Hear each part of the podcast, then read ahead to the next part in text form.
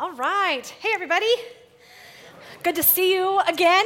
Uh, my name is Amanda. I'm the discipleship director here, and uh, I'm just so glad that you're here to worship with us this morning. Um, today, we are talking about um, the question of what if I've been hurt by religion, and we're continuing through the sermon series of starting fresh with church. And when we are talking about starting fresh with church, we just have to admit that a lot of people are starting fresh from time to time because they were hurt and they are trying to step back in and kind of overcome some of those things. And so, this topic, I know, can be a little bit heavy. And so, I wanted to start us out with just a chance to laugh at ourselves.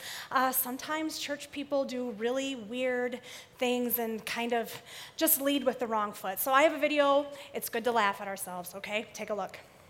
Okay, that was totally a coincidence, that last one.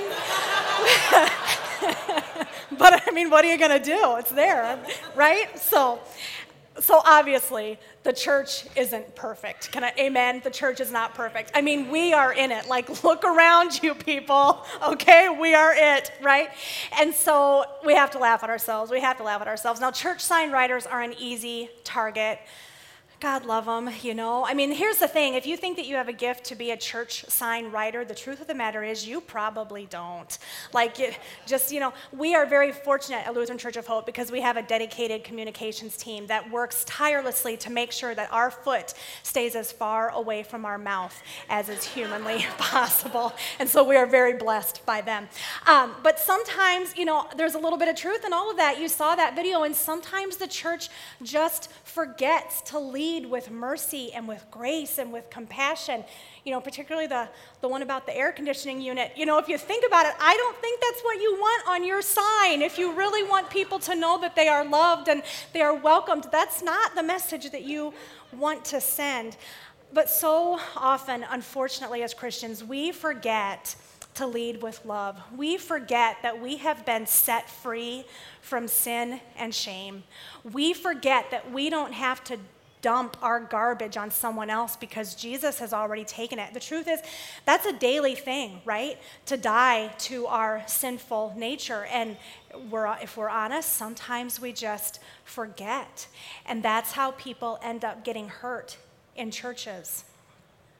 In our text today, uh, Galatians 5, we heard 5, 13 through 16 read. Really, the entirety of Galatians is Paul is addressing this young church that he has planted. He has started a church in the city, the town of Galatia, and he got them up and going. He got them on the right foot. He was teaching them about Jesus. He was teaching them about uh, Jesus' life and who he was as God's son and fully human, and, and about how Jesus went to the cross and died for us and rose again. He was teaching them all of these things.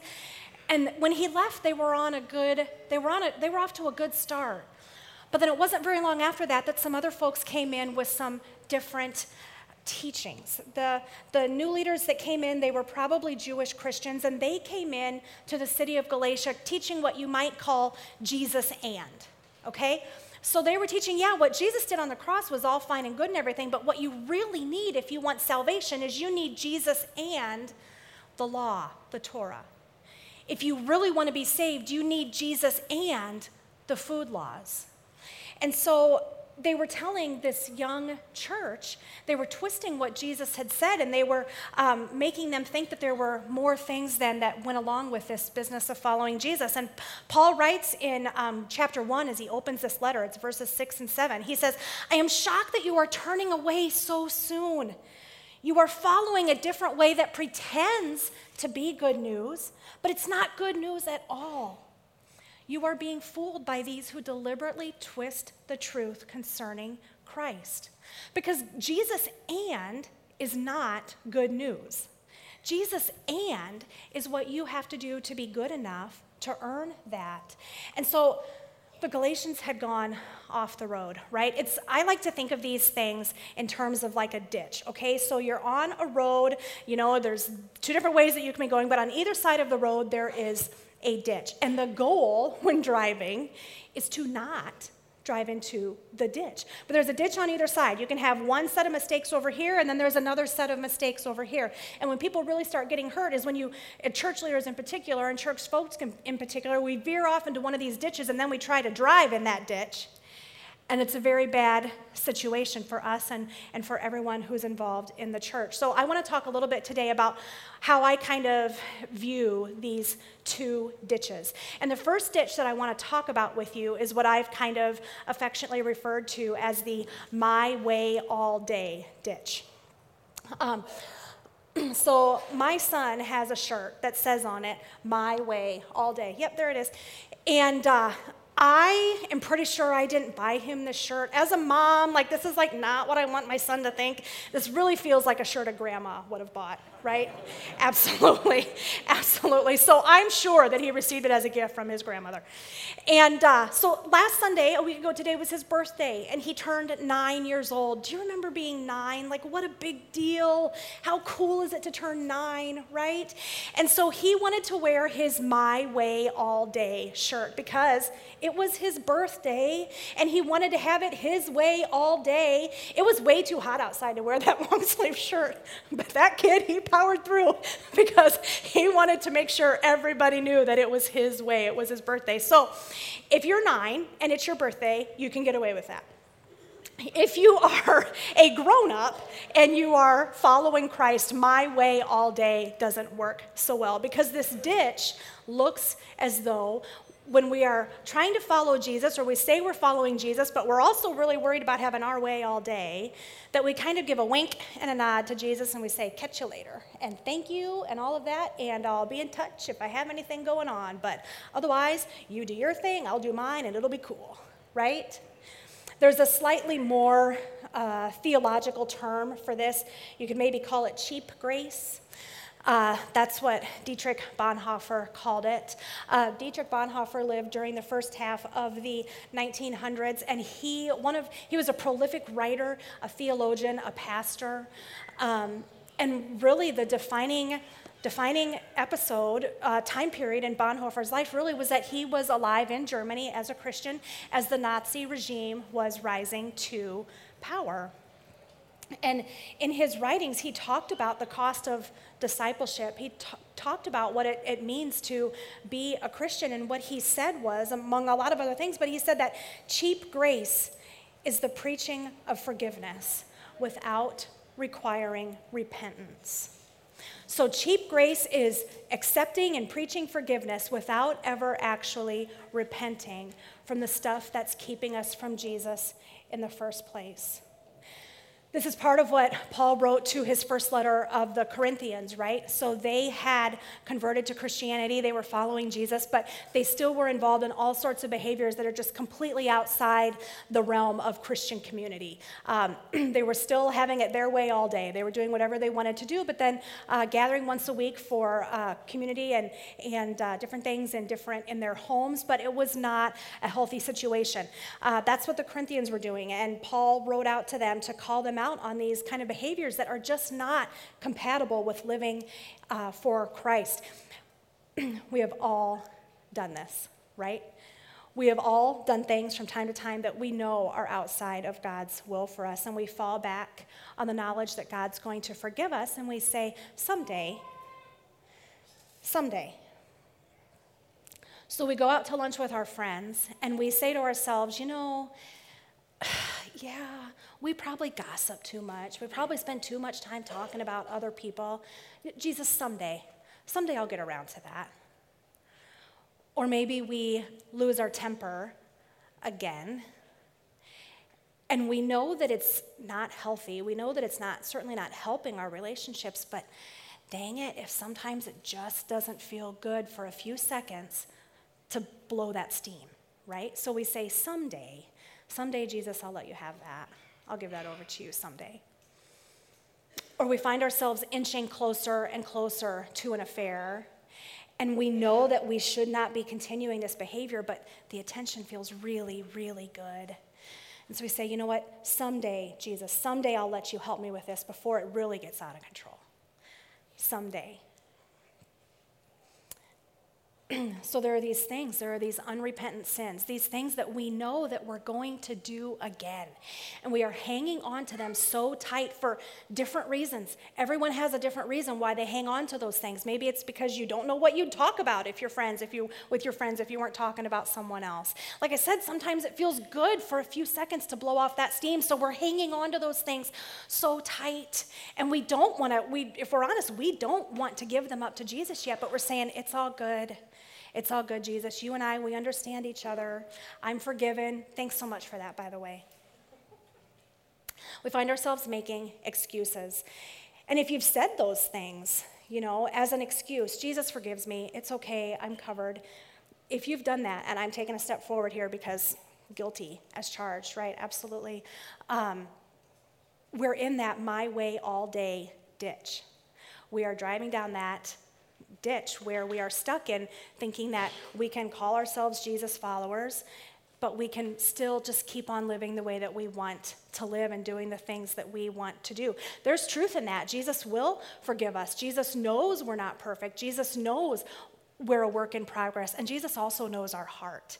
So Jesus knows when that, uh, I'm forgiven, it's okay. Jesus knows when that's a crutch, when it's a cheap excuse. And Jesus knows when that is coming from a contrite, repentant heart. We can't hide that. We can't pretend that it's one when it's the other. Now, I'm going to be honest with you. This my way all day ditch, this is the ditch that keeps church leaders like from sleeping at night. They get completely freaked out by this my way all day side of the road type of situation that's going on here. And so, unfortunately, what sometimes they do is completely overcorrect and then go 50 miles an hour into the opposite ditch, which we're going to talk about here uh, next. The leaders who showed up in Galatia after Paul had left and after Paul had started the church. They were terrified. They couldn't stand the idea of the people in Galatia just living their lives all loosey goosey and just kind of doing whatever they wanted to do and not following the food laws and not following the purity laws and not following the uh, circumcision laws, all of those different types of things. It completely freaked him out. Paul had very strong words for those folks. We heard Galatians 5 13 through 16 today. If you just move ahead a little bit and read verse 12, you get a sense of how Paul really felt about these folks. He was not pulling any punches. This made him very upset. Um, because they had twisted the good news, it was no longer good news. And so this is this other ditch. This is the other ditch, and I'm going to just call it earning grace. So these leaders who came in after Paul, uh, they figured that since Jesus was Jewish and he had grown up with those traditions, that what Jesus really intended, and Paul, he didn't mean to get it wrong, he just got a little bit wrong. What Jesus had really intended was that a person who wants to follow Jesus should keep all of these laws, should do all of these things. And then when you do all of these things, then you're good enough, see, to earn this grace that Jesus was talking about. And for the Galatians back then and for us now, we're really comfortable there, aren't we? With this idea that we have to do this, this, this, or this to earn that grace. We are super comfortable there. Uh, we have tests, we have annual reviews at work. We uh, just have a list of things that we feel like we have to do. The Galatians would have also been super comfortable with that because before Paul came in and taught them about Christianity, they would have had two other options. Option number one was the pagan religions that everyone else was kind of following at that time um, and the different uh, rituals and the different scenarios that went along with that. But it was a series of things that, that one had to do when one had to participate in just right to be a part of that community. And then the option number two was going to be uh, participation with the Jewish community. There were plenty of uh, people who were not descendants of Abraham, so they were not uh, Jewish by ethnic descent, but they were what they were called. They were called God-fearers, and they were allowed to participate in the synagogue, and they were allowed to participate in different ways with the Jewish worship. And so you had two options. You had this uh, pagan worship, which required all sorts of things that you had to do, and then you had the, the Jewish worship, which all we know also required all sorts of things that you had to do. And so when these leaders came in and said, you know, Paul, he, he meant well, but you also have to do this, it was probably a relief. They were probably like, oh, thank heavens. Like, this is something that I can understand. And we get that too, right? because we're hardwired to crave consistency and routine. It's just who we are. Um, on this slide here, can I get the next one? Embrace the. Yes, there it is. Um, this he talks about what grace actually is, and I, am not sure if you can read it very well. It's a long story, but anyway, great. He's talking about grace. He says it's awkward. God offers us something that's too good to be true, unearned, unmerited, total forgiveness. I love this visual, and we stand there, stiff and uncomfortable, waiting for the embrace to stop, so we can get back to the business of earning our way into heaven. Can't you just imagine that? Can't you just imagine that awkward hug? Maybe you've given the awkward hug or you've received the awkward hug and you're like, okay, when is this going to be over? When is this is weird? When is this going to be over? But in this case, we do it so that we can get back to the business of earning our way into heaven. That's what we're familiar with. That's how everything else in life works. We need to embrace grace we need to learn how to hug back. I love that embrace grace rhymes, so it's super easy to remember, right? Embrace grace, hug back.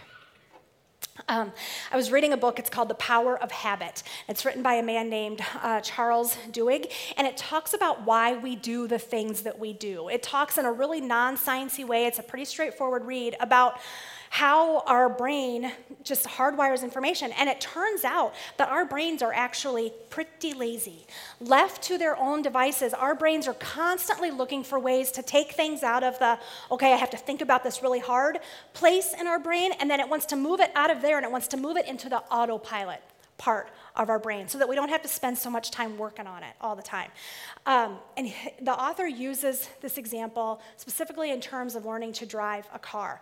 I really appreciate this example because this is where we are in my house. I have a daughter who's 15. She has her school permit. She is not the world's worst driver, um, but you know, she's making progress. I have a daughter who will be 14 in October, so we'll be teaching her to drive. And really, just even thinking about these things, I can feel that 50 new gray hairs have sprouted onto my head. Uh, it's, pretty, it's pretty serious business. But anyway, so imagine, if you will, Imagine learning to drive a car, because if you're driving, probably you've been doing it for a long time, your brain has moved that from I have to think about it over to autopilot. So imagine this. Imagine you're learning to drive and you're getting ready to back out of your garage, out on into the through the driveway onto the street to go wherever it is you have to go. So you have a series of steps you have to work through, right? Step number one, into the garage, open the garage door.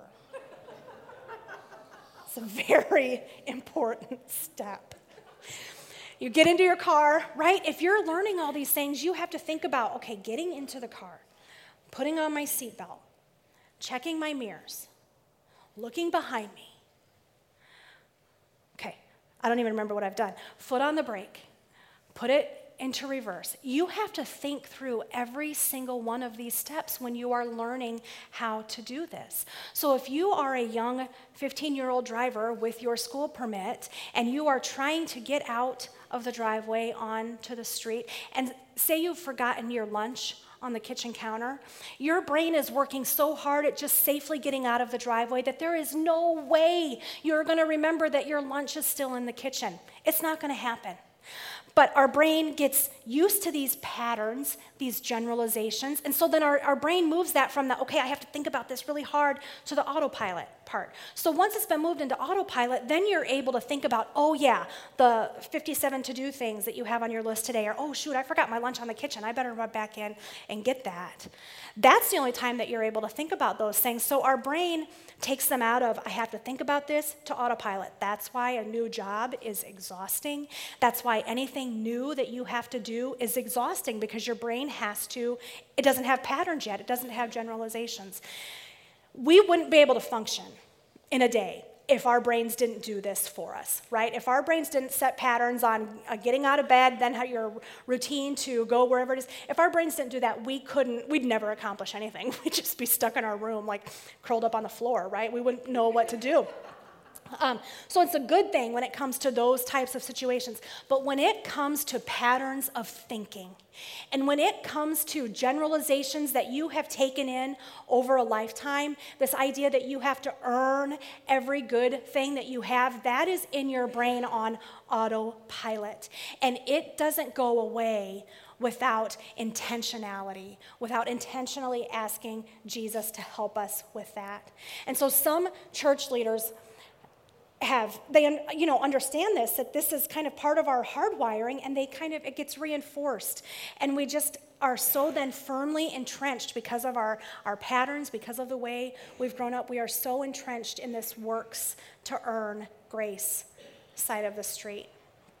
And when i talk to people and hear about the ways that folks have been hurt in churches the majority of the time, not always, but the majority of the time, it's because there has been this works to earn salvation mentality.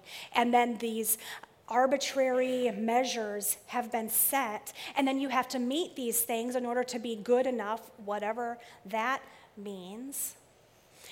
And so there are different ways that uh, we just build these false, false structures, things that we have to meet up to. And when we know we can't meet up to them, it causes this, this rejection. Nobody wants to feel rejected. And so, so many times, that's where that hurt comes from. So maybe, you know, you were told there was a set of circumstances of, of uh, things that you couldn't do. Um, if you wanted to be a part of the church. Or maybe you were told there's a certain way to pray or a certain number of times a day that you have to pray if you're going to be a member or part, an active part of this church and a good Christian, by the way. Or maybe you're told that there's only one way that you can uh, be touched by the Holy Spirit. If you haven't felt the Holy Spirit in this particular certain way, then you really aren't a Christian at all. Maybe you've been told that there is only uh, one gender that's appropriate for church leadership. And if you happen to not be that gender, then there's no possible way that God is going to use you. And so it's a sting of rejection. And the problem with all of these things is, is if you are going through your Bible and you are bound and determined to proof text and come up with some little snippet and some little way to support your decision, you can proof text and you can pull a verse out of somewhere and find something that supports you. But when you do that, you forget that the Bible was written to specific people in specific places for, for a specific time. And it still speaks to us. This entire book of Galatians, good heavens, is this not true for us today or what, right? But when we are proof texting to prove our point and we're forgetting the whole story and we forget the character of God that's when we start making these arbitrary things that just actually don't stand up. They don't stand up to the test of Scripture and to truth. And so, if you have been hurt by the church, and I am guessing that if I were to ask you to raise your hand, I'm not going to, but if I were going to ask you, I bet that many of you would raise your hand and say, Yes, at some point in time or another, I have been hurt by the church.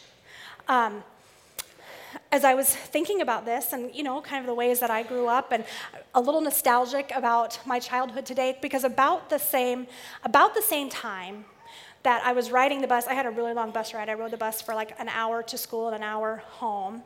And at about the same time that I was doing that, and I was literally wearing out my Purple Rain cassette tape from listening to it over and over about the same time that I was doing that, I was also being taught in my church that as a female, I was never going to have anything important enough to say that anyone would want to listen to it. And so I get that. I get that sting of rejection. And I get how those patterns get put in your brain and they get to the point that they are just on autopilot. And you often don't even realize how ingrained those patterns are until you're trying to bump up against them. When you're trying to weed them out and trying to replace them with truth, that's when you realize how ingrained those patterns actually become in our head. And so, if you have been hurt by church and if you don't hear anything else that I say today, I want to say this and I want you to hear it. Please do not let the people who twisted the gospel determine your relationship with your Savior and your Creator.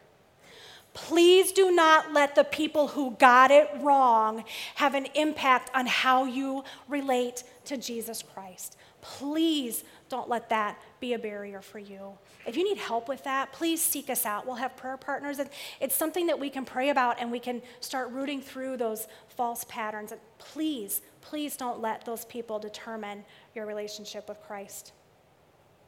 Obviously, Jesus had harsh words for the uh, teachers who led people down the wrong path. And, and, often in Jesus' time, that was the Pharisees. We can read in Mark chapter 7 how the Pharisees noticed that Jesus' disciples weren't actually following all of the hand washing rules that they were supposed to. And by the Pharisees' own admission, in Mark chapter, uh, five, excuse me, chapter 7, verse 5, um, the Pharisees talk about how this is a tradition of the elders. This isn't even a real commandment. It's not like Moses was up getting the Big Ten and there would have been 11, except for he ran out of room. That's not what's happening at all. This is a tradition about how folks were supposed to wash their hands, and the disciples apparently weren't doing it right. And so the Pharisees are giving Jesus a hard time, and Jesus says, You know, Isaiah, Isaiah was right about you hypocrites. Jesus had just taken one of their favorite prophets and turned that prophet against them. And any good Pharisee would have had the entire book of Isaiah memorized. Isaiah was speaking for God when he wrote, This people honors me with their lips, but their hearts are far from me. Their worship is a farce. They teach man made ideas as commands from God. when we fall into that ditch, of man made ideas of earning our salvation, when we fall into that, for one thing, the laws become God instead of allowing God to be God. That's why one of our values here at Lutheran Church of Hope is that we worship God, not tradition, because we don't ever want any of the things that we do at any part of the service to become the main thing, and then we lose our focus on Christ. There's another problem with this way of thinking, of earning our way uh, earning our grace, right? And um, that other mistake that we make is we end up inadvertently kind of placing ourselves on kind of a bell curve. Y'all remember the bell curve, right? And on the bell curve, you, if, if you endured this at school, you always were hoping that nobody got 100% because that was going to throw everything off, right? So the bell curve we kind of set up when we're, when we're earning our grace, we kind of are looking at everything on a continuum, right? So down here, this is going to be the worst of the worst. And we've already talked about Hitler, so we're going to put Hitler down there, worst of the worst. Probably not going to get too much of an argument there with that. And then over here, best of the best, we're going to say, like, I don't know, Mother Teresa, right?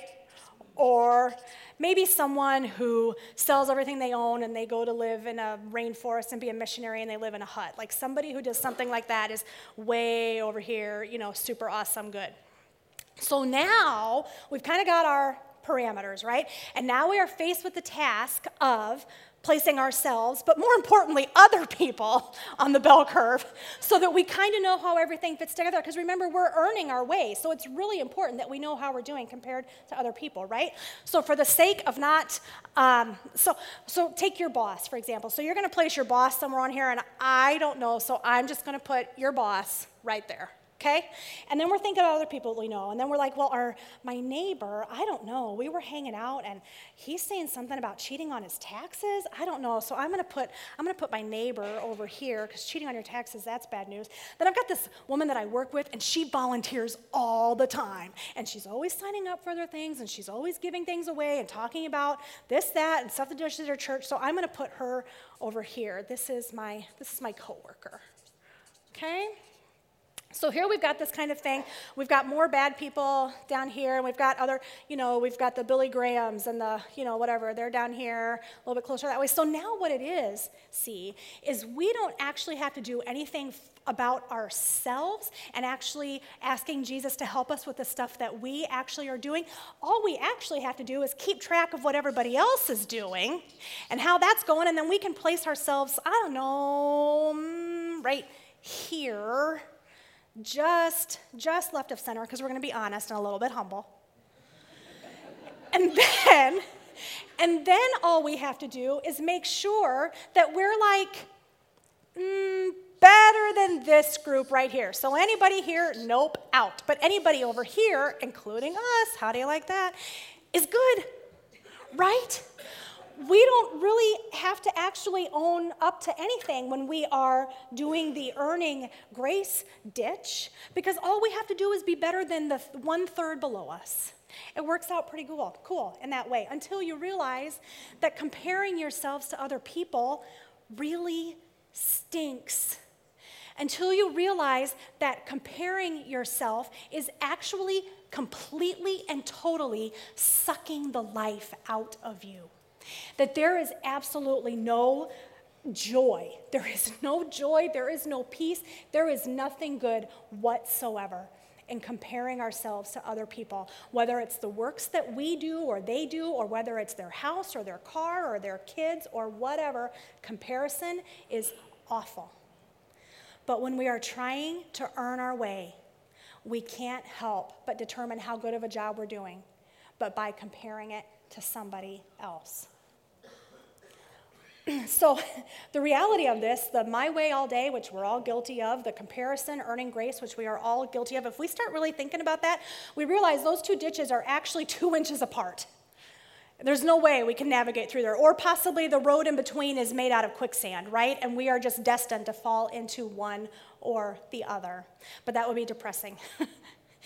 Jesus offers us something else. He offers a way to stay into the middle. And in John chapter 8, verse 36, Jesus is talking to the Pharisees again, and Jesus is saying that whoever, whoever sins is a slave to sin. And Jesus is saying, that a slave has no rights in the household. Whatever is happening in the household, the, the slave, the slave has no rights to, to uh, pull themselves out of that situation, remove themselves from that situation. However, if the father has given full authority to the son, then the son has the right and the full, full authority to set that slave free. And so if we are slaves to sin, as we are, as Jesus said that we are, if we are slaves in sin, and the Son, capital S, sets us free, then we are truly and you think for a second, okay, wait a minute, that sounds kind of like the cheap grace ditch, but that's not all. It's not that we're free for the sake of being free to do whatever we want. It's free, freedom. We are set free so that we are able to actually love our neighbor as ourselves. What Paul said in Galatians 5:14 and what is said elsewhere in scripture that you can sum up the commandments love the Lord your God and love your neighbor as yourself. Have you ever actually tried to love your neighbor as yourself? it is not the easiest thing to do. On our own, on our own, we cannot do it. And so when the Son sets us free, we are free indeed to receive the grace and the love and the mercy of Jesus Christ so that we can then love our neighbor with grace and love and mercy. There is no love in giving a wink and a nod to Jesus and saying, We're good. Thanks, buddy. There is no love in that. And there's no love in earning your grace either. Because the law, the law can't make us love just because someone says, don't cheat, don't lie, don't covet. It can't make us do it. It only shows us how, if we're being honest, how far we really are from being able to do anything that Jesus asked us to do. It's only when we are set free from our sin and our guilt and our shame, when we let go of that, we set it free because Jesus gives us the power to do so. That's when we are free to love our neighbor as ourselves. That's when we are free to not take our hurt and dump it on someone else. That's not freedom. Calling on the grace and the love and the mercy of Jesus Christ is the only thing that gives us the freedom to follow the command to love our neighbor as ourselves. We can only love well because Jesus first loved us well. uh, here in just a second, we are going to sing an old hymn, Great is Thy Faithfulness. And this hymn uh, was written by a man who was going through, his life had been marked with sickness. He had not really been able to work, he'd not really been able to support himself. But as he was writing this song, he was reminded of God's faithfulness. That's what this song is all about that God is faithful to care for us, that God is faithful to keep the promises that He made to us. The promises that if the Son sets you free, you are free indeed.